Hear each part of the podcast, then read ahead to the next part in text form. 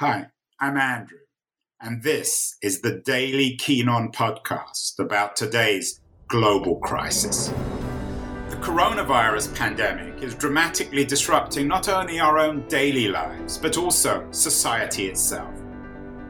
This show features conversations with some of the world's leading thinkers and writers about the deeper economic, political, and technological consequences of the pandemic it's the daily podcast trying to make long term sense out of the chaos of today's global crisis. Hello, everybody. It is January 22nd, a Friday in the uh, early afternoon in California. The week's coming to an end, and it's already clear that the Biden administration is focusing on four areas um, what they're calling uh, immediate priorities uh, COVID 19, of course, climate, racial equality, um, and uh, economics. So the debate is beginning about how Biden should govern from the left. People like David Sirota is arguing that Biden has to be radical. Uh, my old friend Timothy Egan, who's been on the show, uh, argues that Biden can govern in poetry. I don't quite know what that means, but it's it's a nice poetic image. And of course, from the right, we have Marco Rubio arguing that however centrist Biden appears, he's actually really a communist, and we have to we have to be suspicious, and there's not going to be any honeymoon. So everything is up in the air. One of the things tying together these four areas of COVID, climate, uh, particularly racial equality and uh, and economics, is policing, law and order, prisons, racism. Uh, and I thought it would be an interesting um, experiment today to revisit a very influential book that was written in 2017 by uh, Alex uh, Vitale, The End of Policing, incredibly controversial and very interesting, and of course, increasingly relevant in early 2021 after Black Lives Matter, after George Floyd in 2020. Um, Alex, what has changed in the four years since you wrote The End of Policing? Well, what's happened is that the movement has has mushroomed and has become much more of a kind of national topic of conversation. When I wrote the book, there were a handful of movements on the ground pushing for, you know, reprioritizing public spending away from policing and jails and towards community uh, public safety interventions. But uh, now it's become a, a really important national conversation, and we're seeing real victories emerge out of it. Are you fearful, Alex, that this issue will become, quote unquote, a wedge issue that will make the Democrats or reformers appear more radical than they actually are and and and and, and scare off uh, scare off um, scare off the center? Well, it's interesting. This movement wasn't really a tr- focused on having some influence on national politics in 2020, or I would say right now. The focus has really been on local organizing. Police budgets in the US are determined at the local level, and public safety is considered primarily a local concern. And so the focus of the organizing right now is about turning people out for local budget hearings and lobbying city council members and, and developing local community safety plans. So, what happens in a year or two with midterm elections, you know, may end up having something to do with this, but that's not really the focus of the movement right now, which is trying to build up support at, at the community level for these alternatives to policing. Alex, you're sounding very cuddly, but and, and you're looking very cuddly uh, from your your office in in Brooklyn, New York. Uh, but the book itself, The End of Policing, is, is, pretty radical. It's not cuddly, and I don't mean that in a critical way. You make the issue of policing in some ways the heart. Uh, you ha- here, we have the, uh, the the chapter titles. You you make the issue of policing central to injustice in America. Is that fair in the end of policing?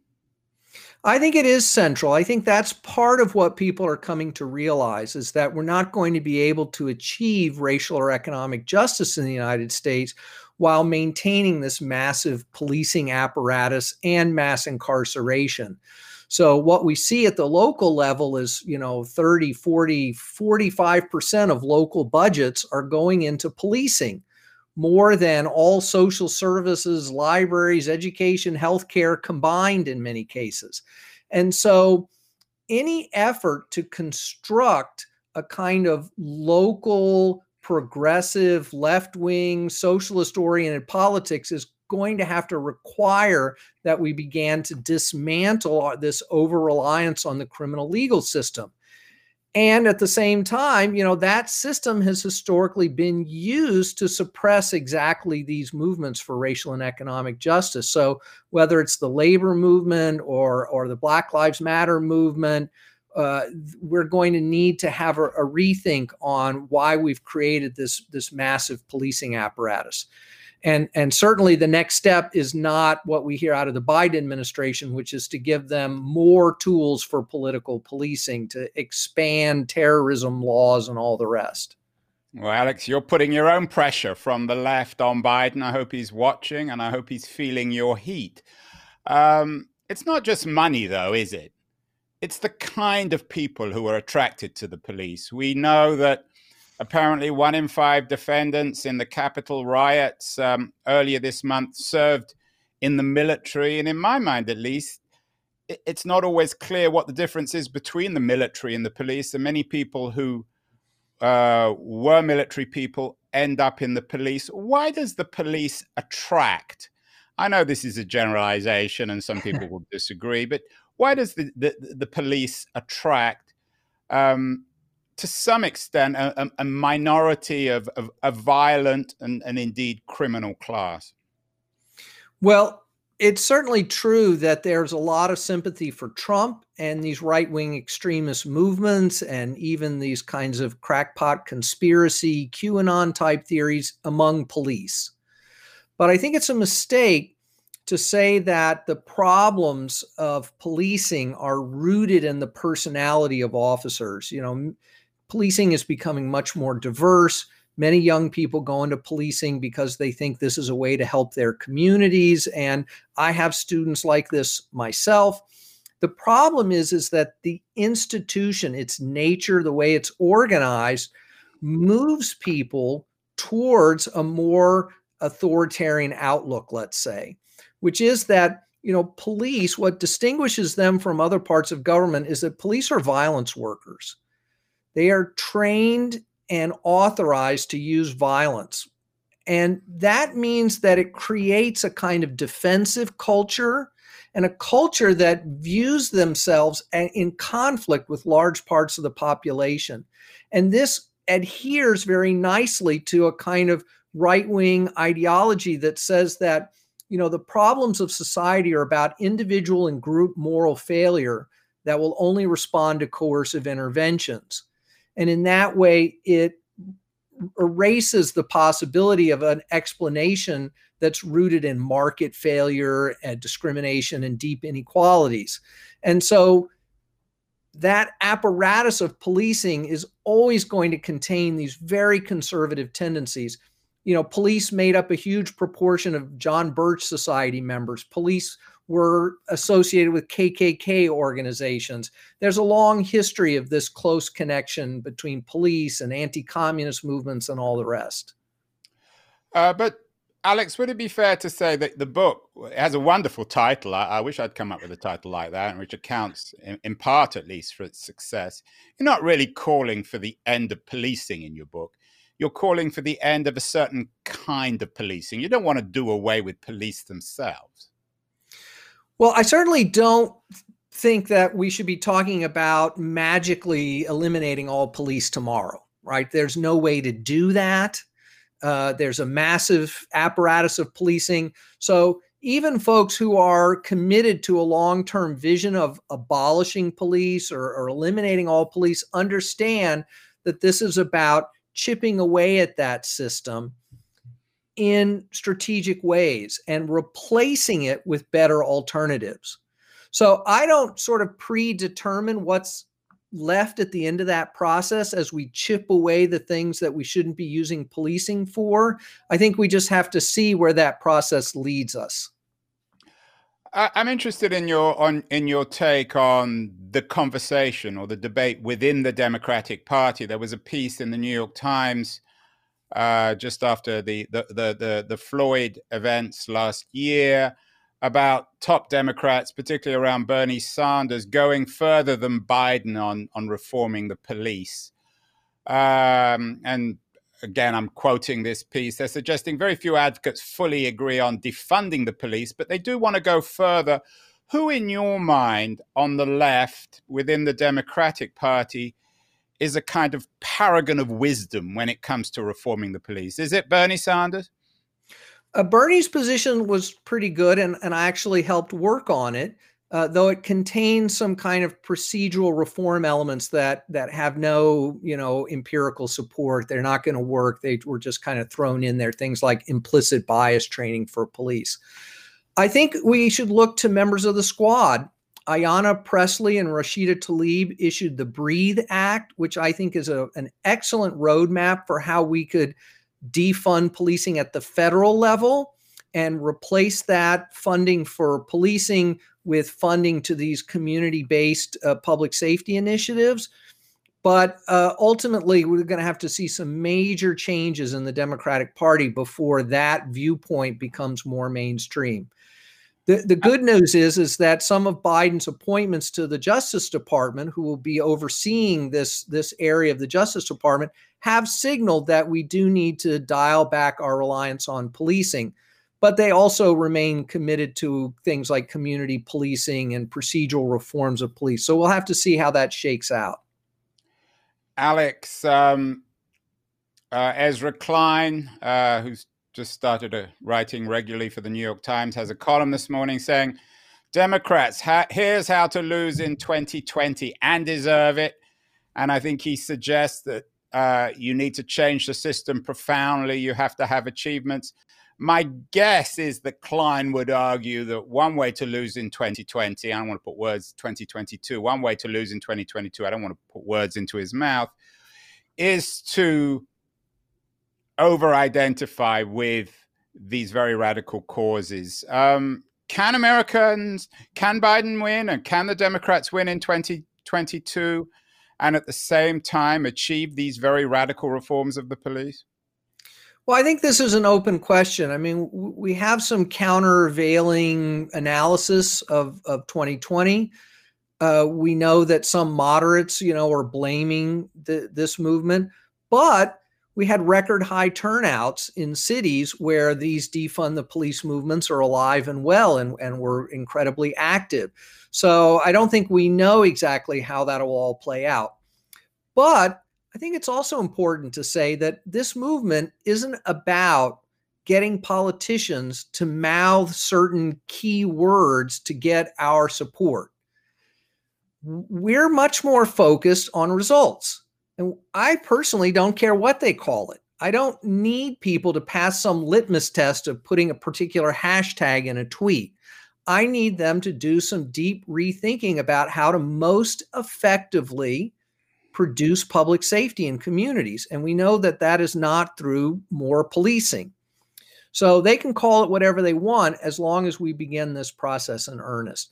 And I think it's by having success in doing this that we're going to actually win people over in exactly the way that Ezra Klein is concerned about. Alex, are you worried that there are activist radicals on the left who are already getting the defund anti-police movement a bad name, even after the Biden uh, um, uh, presidency started this week. There were riots in, in, in, in Portland and Seattle, and the rioters claiming abolish ICE, no cops, prisons, borders, presidents. Does the left or the extreme left need to grow up here?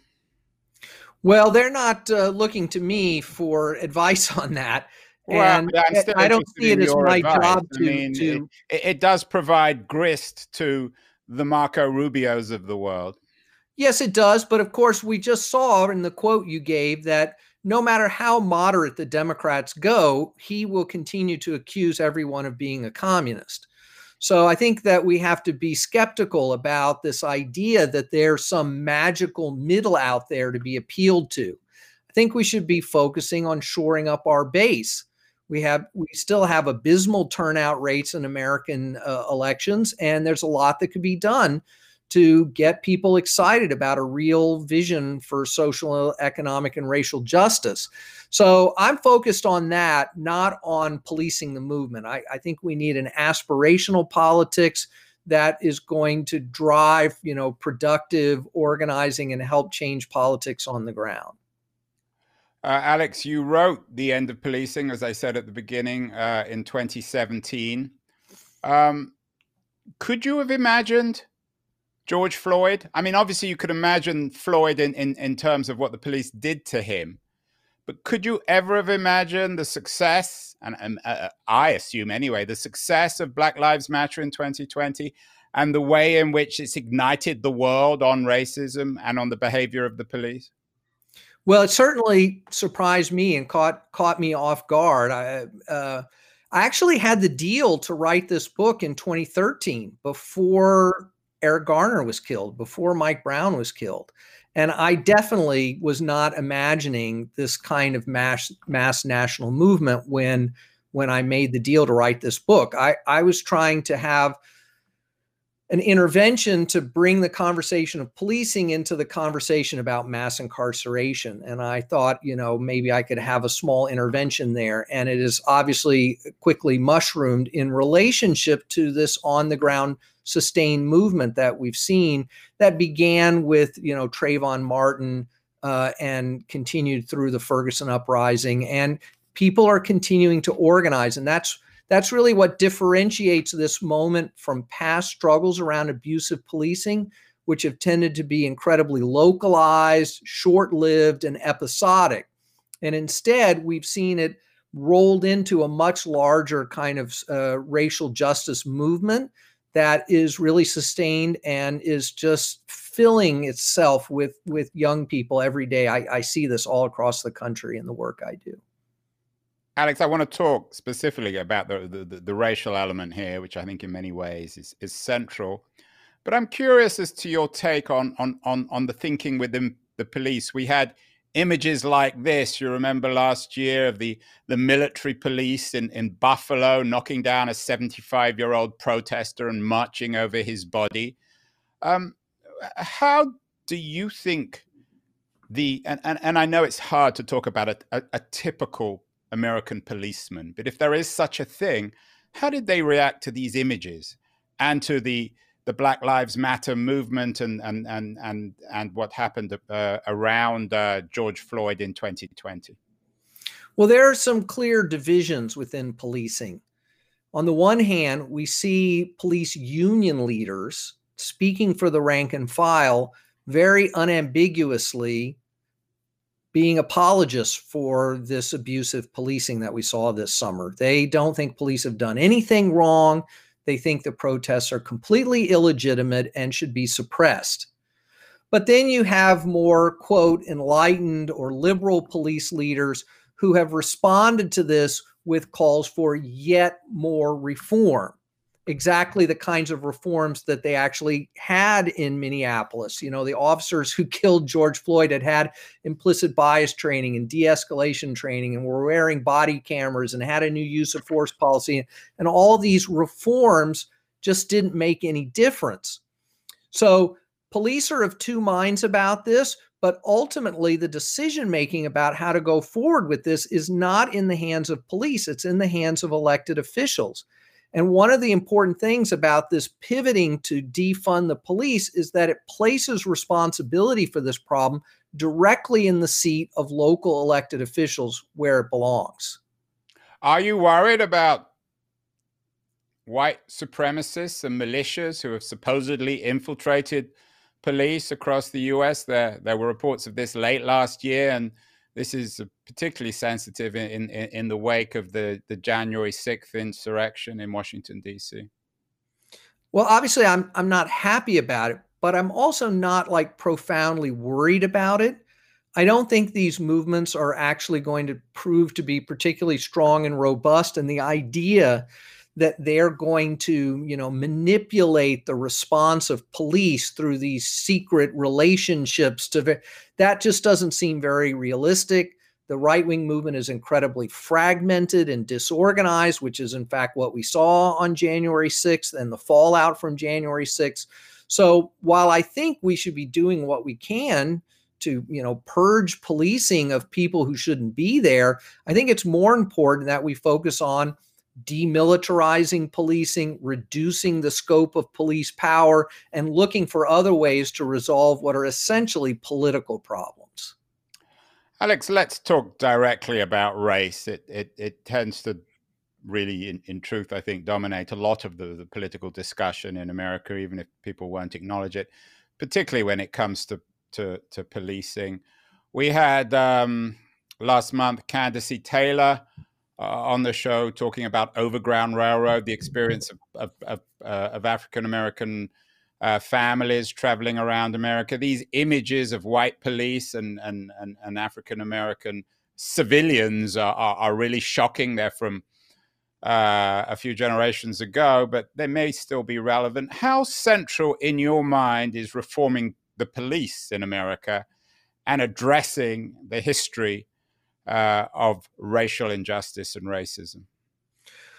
Well, I'm pretty skeptical about the possibility of doing that. I, I just uh, co authored a piece this last week with my colleague Jennifer Cobbina at the Michigan State University, in which we lay out the evidence that shows that attempting to fix the problems with, of policing through police diversification are just, uh, that's not going to work. The evidence seems pretty clear.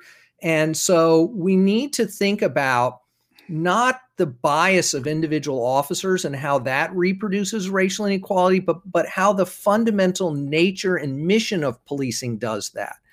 Whether it's the war on drugs or broken windows policing or border policing, all these forms of policing are at root racial projects. They were designed that way, not by police, but by political leaders who created these projects and then turned them over to police. And so, if we want to reduce the racialized impacts of policing, we need to focus less on diversity training and hiring more black and brown police officers. And we need to focus instead on ending the war on drugs, eliminating mass homelessness, uh, fixing schools, the kinds of things that are really enabling these racially disparate outcomes in, in policing and in larger systems of, of the economy.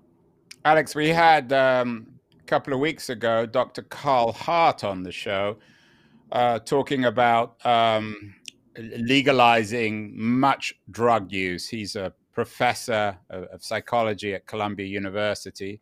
Another very controversial book.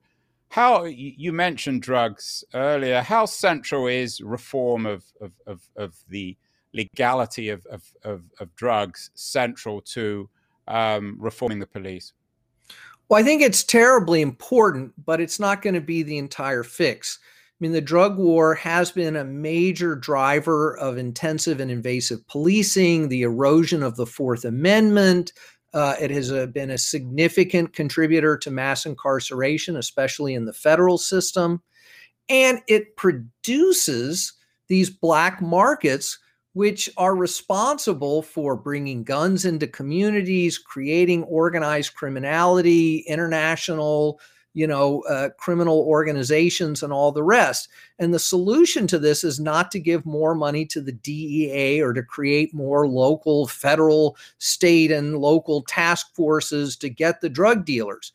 The solution is to look towards public health interventions, to look at different models of uh, decriminalization or legalization. I think the uh, the recent decision by voters in Oregon to decriminalize low level possession of all drugs and to invest new resources in public health interventions is exactly what we should be looking at in other places as well. Alex, let's end where we began. We began uh, talking about Biden's four areas of focus um, COVID, climate, racial equality, and, and economics. Um, he's got a couple of years as as as um, uh, as we're reminded to uh, by by Ezra Klein to um, to convince America that he's credible and legitimate, and they should vote for him again. What should he do, very very concretely, on the police front? What one or two policies would you like to see actually formalized and implemented in the next two years? Well, I'd like to see him dismantle the COPS office at the Department of Justice, which is sending hundreds of millions of dollars to enable more intensive local policing and replace that with public safety grants that could go to communities to invest in exactly the kinds of alternatives to policing that this movement is calling for. And the other thing he could do is he could eliminate the transfer of military hardware to local police departments through the 1033 program and through a variety of homeland security grants. So, those are some concrete steps that I think would be in keeping with the key demands of the movement and would, would help us really move forward on this question. Alex, it's so nice that you are so concrete. Your book, uh, "The End of Policing," is is is is a combination of concreteness and uh, dreaming, I guess. It's definitely an essential read, uh, even though it was published in, in 2017. I'm sure it's out in paperback or will be out in paperback. You're in uh, Brooklyn in these strange times in early 2021, stuck inside. What else should people be reading uh, to perhaps make sense of America's predicament and opportunity in the early days of, of Biden's America? Yeah, it's a, available as a paperback, an ebook, an audiobook, and uh, in other languages as well. Uh, I want to recommend a new book by my uh, colleague Elliott Currie about violence, a peculiar indifference. Yeah, uh, Elliott was on the show. He uh, he reminds us that between 2000 and 2018, 162,000 African Americans lost their lives to violence. Why is Elliott's book so essential in terms of, of, of thinking about the police, Alex? Because one of the things we hear from defenders of policing is that police are what we need to address violence. And what Currie makes clear is that policing is not the solution to our violence problems. The real solution is rooted in employment, in services for young people in crisis, for supports for families, and that there's no way that America is going to police itself out of its violence problem. Well, Alex Vitale, uh, I have to say this is obviously a very controversial subject. The author of End of Policing. Not everyone will agree with everything you've said, but I have to say that you present your argument, and and you've obviously very experienced in doing this in, in a very coherent and persuasive way. I hope it won't cost Democrats votes, and I hope that some of the things you've been talking about will be implemented uh, in in the first years of the Biden administration. I look forward to having you back on the show, Alex.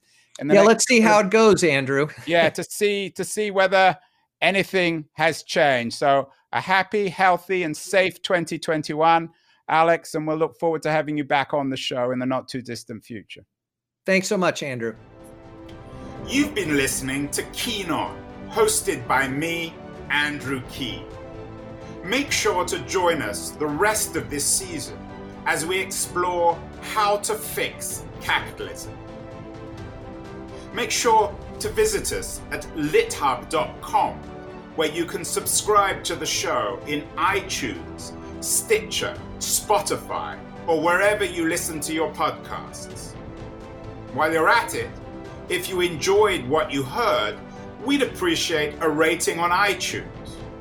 Or if you'd simply tell a friend about the show, that would also help too. Today's episode was produced and edited by Justin Alvarez and the team at LitHub Radio. See you next week, and thanks so much for listening.